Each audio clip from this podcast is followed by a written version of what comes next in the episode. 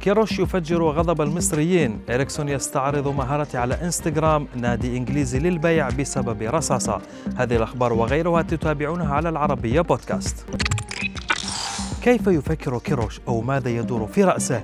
هذه كانت أبرز أسئلة الجماهير المصرية بعد مباراة المنتخب أمام نيجيريا مواقع التواصل والصفحات المصرية صبت جام غضبها على المدرب البرتغالي بعد توظيفه الغريب للاعبين والذي حد من إمكاناتهم وهذا بحسب ما قالته الجماهير خاصة وأن كيروش خاض تسع مباريات مع الفراعنة ويعرف قدرات اللاعبين جيدا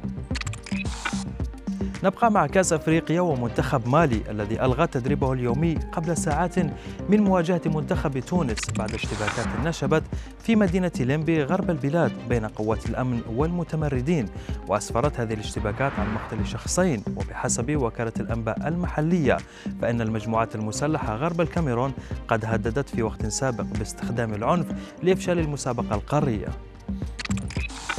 النجم الدنماركي كريستيان إريكسن يعود للملاعب للمرة الأولى منذ إصابته بسكتة قلبية. لاعب إنتر السابق نشر فيديو عبر حسابه على إنستغرام وهو يسدد بعض الركلات الحرة.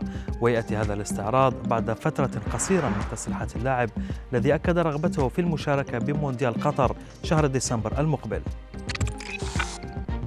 عبد الله المسقم هو مالك نادي أولدهام الإنجليزي الذي يحتل المركز الأخير في دور الدرجة الرابعة. هذا المركز جعل عبد الله وشقيقه محمد مدير النادي يتلقيان تهديدات بالقتل من طرف جماعة أطلقت على نفسها اسم اسم المجموعة الغامضة.